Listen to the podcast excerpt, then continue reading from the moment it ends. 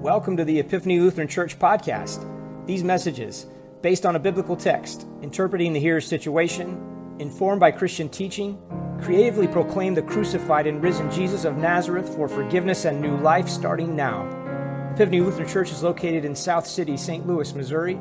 Our vision is to be a community that puts Jesus first, neighbors second, and ourselves third by gathering to be served by Him so we can grow to love as He loves. Learn more at epiphany-stl.org. That's epiphany-stl.org.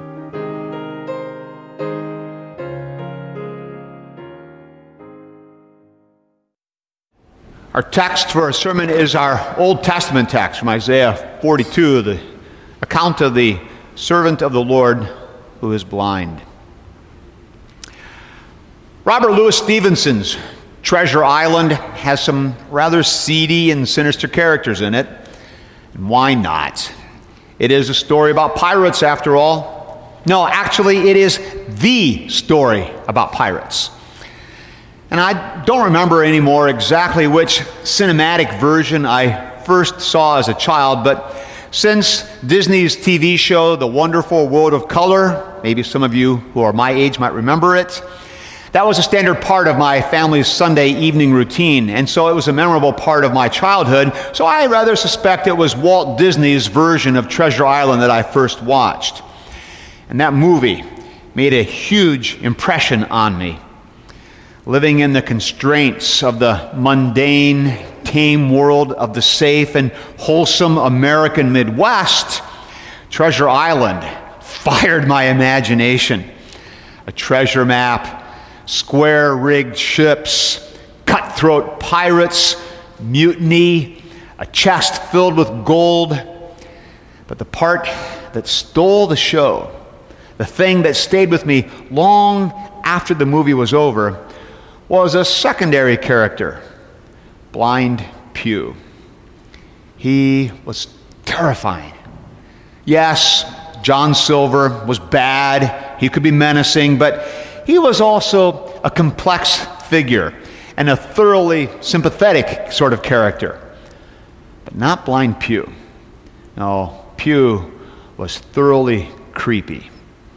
He comes tap, tap, tapping through the dark and the fog, and then suddenly, specter like, appears and does his dark deed, burying the dirty black spot in the trembling palm of old Billy Bones.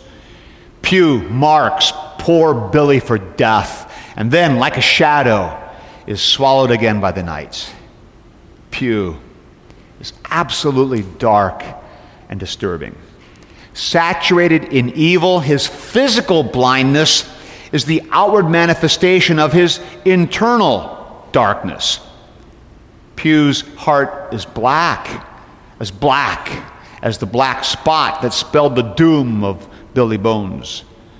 The darkness, the blindness issue from the wretched, bent pirate and seem to infuse and debase everything around him.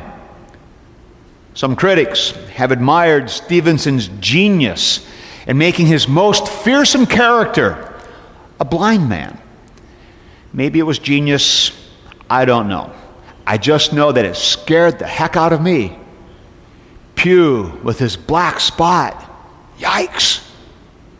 The only consolation was that old Pew failed to make a clean escape. Had he done so, well, it would have left open the possibility of a nighttime visit to the landlocked plains of Nebraska, to a lonely parsonage next to a lonely church under the covers of where under the covers of his bed the oldest of the three sons of the pastor were staying very carefully alert and listening to any possible alien sounds from outside his window. In my young and fertile mind, such an unlikely event was a very live possibility.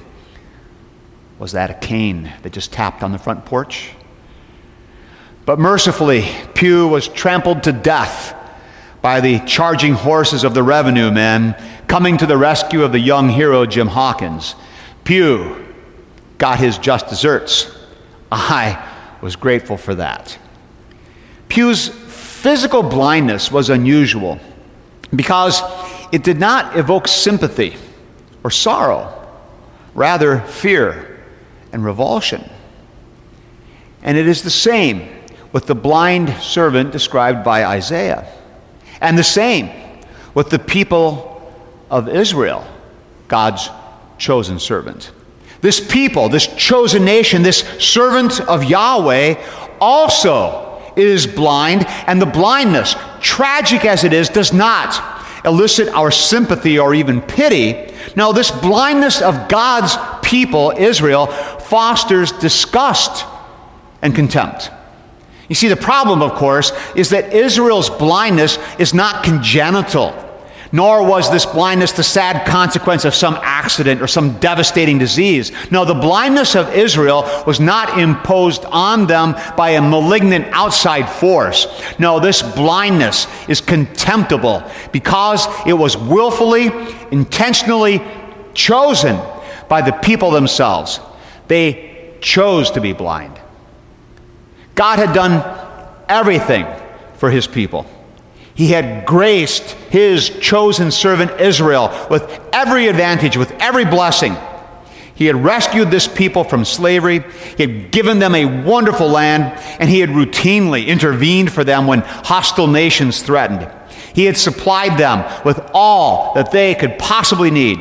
His work on behalf of his people, specifically evident in the law that defined them and that bound them to him his work had for them had been great and glorious.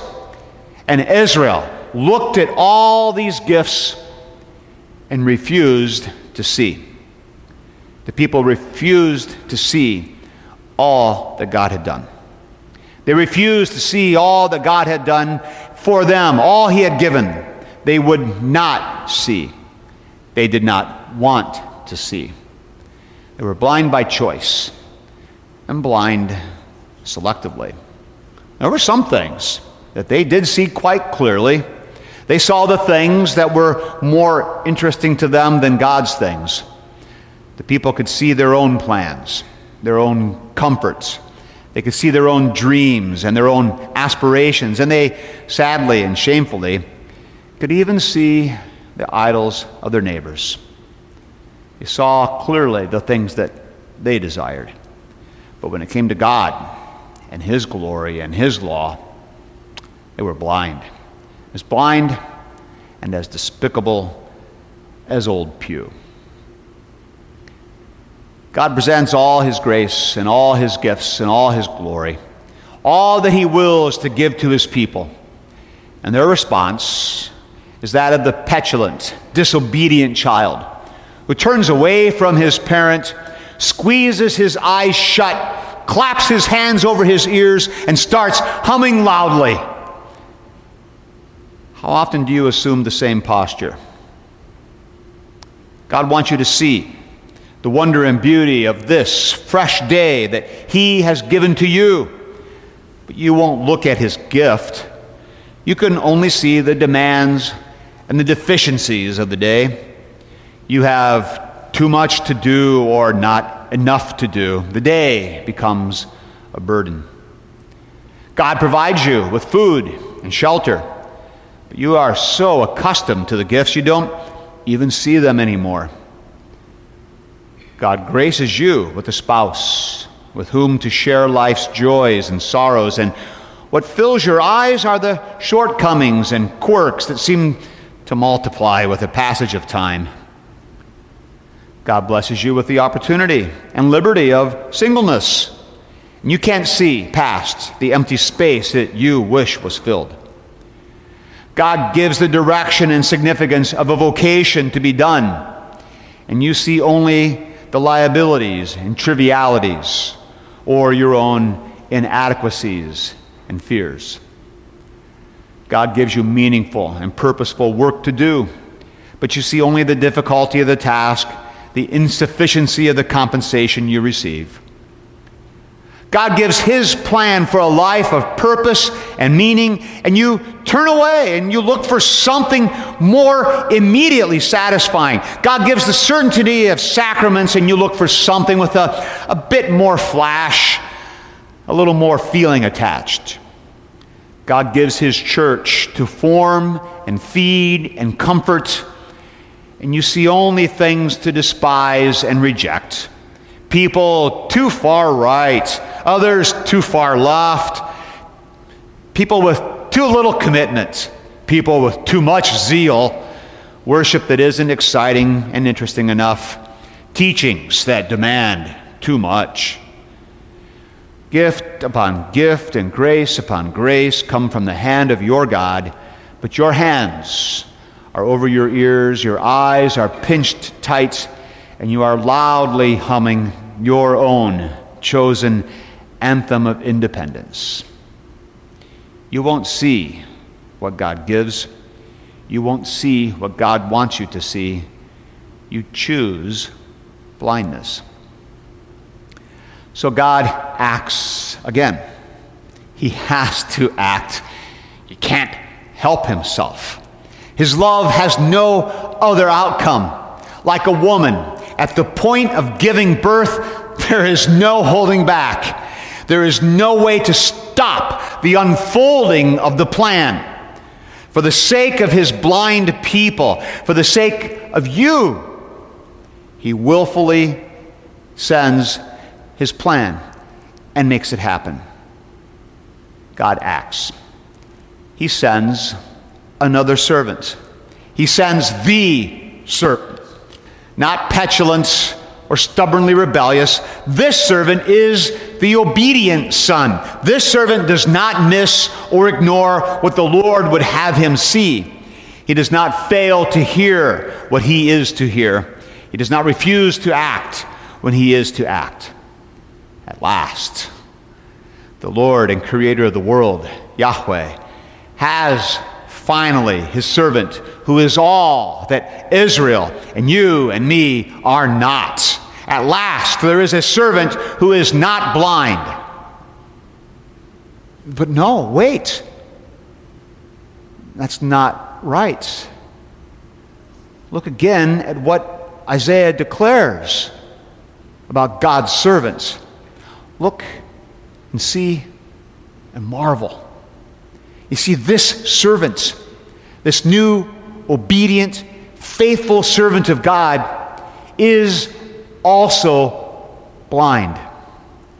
But this blindness is very different than the blindness of Israel or of you and me.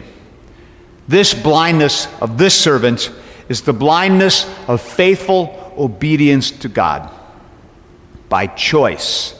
He is blind to all that would keep him from living as God's righteous servants. This servant refuses to see what we all see. He won't see the path of indulgence or self promotion. He won't see the opportunities for self pity and complaint or for personal glory and acclaim. He is willfully, deliberately blind, not for the sake of himself but for the sake of love. He won't see what even Peter could see that the cross is to be shunned and avoided. Peter tried. He tried to dissuade God's servant from the way of the cross. Peter forbade the faithful servant to follow the path to crucifixion. But God's servant refused to heed the disciples' words. He refused to see what Peter could see. He would not see the horror and the pain of the cross that Peter saw so clearly. Blind. The true and faithful servant embraces the cross. He is blind to the hard wood, blind to the nails, blind to the shame, insensitive to the suffering, and deaf to the jeers and the taunts. He is the blind servant of the Lord. This blind servant comes into the world's darkness, and this servant faithfully does the deed he was sent to accomplish. But this blind man, shrouded in suffering, shadows, and fear, does not deliver the black spot. No, this blind man takes it and endures it. He takes the judgment of justice into his palm, is driven the nail of condemnation. The death sentence, the condemnation of judgment crashes down on him, and he dies, crushed, run over, trampled by the charging righteousness of God's perfect law and justice. The blind man, the faithful blind servant of God, is dead. The servant has done God's bidding and fulfilled God's eternal plan. Isaiah tells us that the Lord was pleased for his righteousness' sake to magnify his law and to make it glorious. And indeed, at the cross, the law was magnified.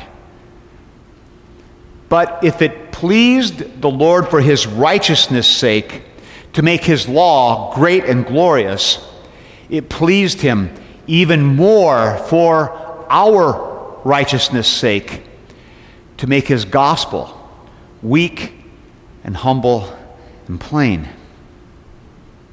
so that we might become righteous. The righteous and faithful servant sent by God became powerless and helpless and blind. And yet, in the wonder of God's unfolding, irresistible plan, another marvel takes place. The blind, trampled servant is raised up, alive again, glorified again. The gospel work of the faithful servant is not impotent, but omnipotent.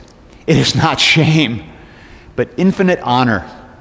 Being run down by the law is not the end, it is the beginning.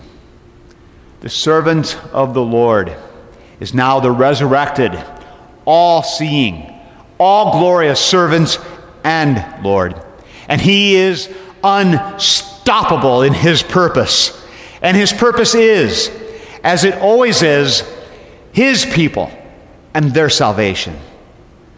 And so then he comes now to his people, to those willfully, foolishly, sinfully blind servants of his. He will not be deterred. He comes now, even to you. He finds you in your dark world, in your deliberate state of self imposed oblivion, and he stills your rebellious anthem of independence. And he ever, ever so gently pulls your hands away from your ears, and then, more gently still, pushes open your creased eyelids so that you are able to see what is before you. And now, at last, you see. You see Jesus. Amen.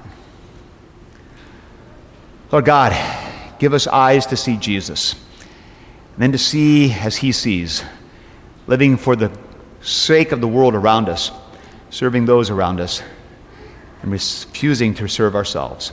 We pray in Christ. Amen.